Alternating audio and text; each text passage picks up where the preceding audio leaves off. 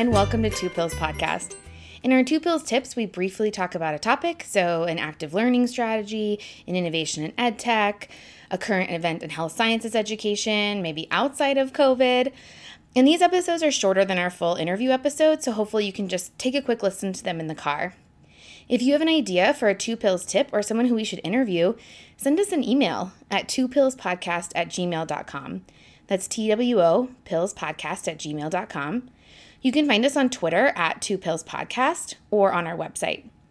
As a disclaimer, I'm not claiming to be an expert on any of these ideas, and all of this information is freely available online. So you can check out our website, twopillspodcast.com, for links to resources. Well, we have made it to the start of the school year. Everyone has started whether you have students in the classroom and or students on experiential education with you we have made it. We are getting through it. I'm sure you're doing a great job. I would just say, as long as you're not driving, sit back, relax, maybe grab a beverage. I have a chai tea latte here. Um, and let's talk about something that I think could be a game changer for your presentations and your other projects related to teaching. Today, I'm going to be talking about Canva. So, this is different than Canvas, which some of us use as a course platform like Blackboard or one of those. This is Canva, where it's just C A N V A. This is a web or an app based platform, and you can make just about anything um, on it. One of my favorite things about Canva is that once I started using it, I realized just how professional and polished and updated things looked. You know, I think a lot of us have been using the same or similar slide designs and templates for years. And one thing I think we have to keep in mind is that our students have been seeing these now since elementary school. You know, for some of us, we may have had more chalkboard, dry erase, the lovely overhead projector, things like that. But our students have been seeing the same slide templates and designs for years now. So Canva offers you something a little different and something a little more polished. I think the fact that it's web based is nice because that way you can just access it from any device without having to worry about your cloud account or a jump drive or anything along those lines. It is free to use for educators, and then you just pay for the use of certain images. You may have access to more templates and things like that if you pay.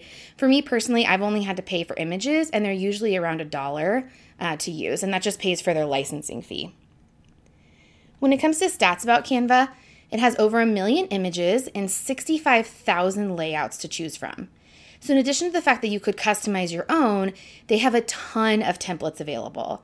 So, when I'm getting ready to do a presentation, I'll typically type in medical presentation, hospital presentation, or something along those lines.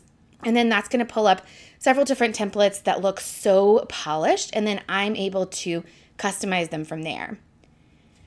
So you can use one of their existing templates, you can customize your own, you can change everything about it the background, shape, font style, text, content, and placement. And photos can easily be uploaded and edited as well. So if you don't want to pay for your, their images, that's okay. Um, and so for some things, for example, I find that I, I'm e- able to make tables easier in another format. So then I'll just upload that table to Canva rather than creating one in Canva. I find that these designs are really a form of conscious design. Um, we can help facilitate learning as much as possible. You can use really positive, bright color schemes to get attention. Um, just the way they have things set up and the flow makes a lot of sense for things like posters or course objectives. You can create collages. I mean, I've had students create t shirt designs using Canva. You can use it for all kinds of things. One thing to note with Canva is that it is very different than traditional slideshows. So I think a lot of us are used to the slideshows with the bullet points and things like that. And you can make bullet points in Canva, certainly, but it's not really designed that way. It's got a more free flowing design than just slide bullets, slide bullets in like an outline form, it really allows you to use the whole space and use that to compare and contrast rather than just bullets. So it's definitely more free flowing, and that's something that you certainly want to get used to. It's also not easy to just say, okay, I'm going to convert all my presentations to Canva really quickly. It's going to take some time and some formatting to switch things over. I also use the newsletter function to create a fun creative syllabus. So my syllabus now has a lot of color. It looks like a newsletter rather than just a traditional plain Word document. I've made certificates and awards on there, as well as other things. When you are formatting on Canva, it provides really nice snappy grid lines to the other items within the box, and then as well as you know, things like if you're wanting to line up to the center of the slide, either horizontally or vertically. They also offer a form of a slide sorter. So you can select the percentage, whether you want to be 100% on that slide you're working on or back out to like 30% so you can see all your slides. And if you have a really beautiful slide that you like and that you formatted, you can use the copy function of that slide in order to keep using it.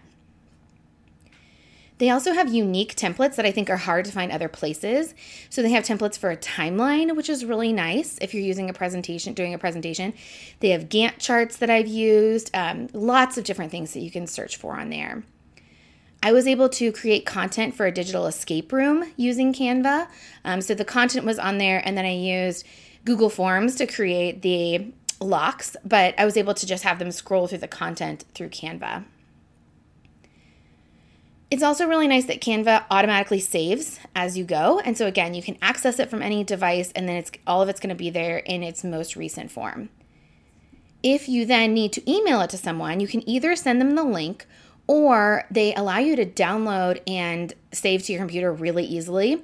So let's say you have a presentation that can be in PDF or PowerPoint or one of those. And then if you're eh, making a poster or something like that, you can save it as a JPEG, a PDF, you know, you have lots of different options. And again, overall, just everything looks so professional. So I know you probably don't have a lot of free time, but I would just say if you do have time and you really are invested in making your designs look just that much more polished, again, they kind of look like professional marketing. I, I've just been very impressed by the templates that are available. Go ahead and check out Canva, it's free. And I've really enjoyed using it. I've been using it, I think, since 2014. And it's just a way to really make things pop, make them look different, and make them really engaging to the eye. Thanks again for joining us for Two Pills Podcast.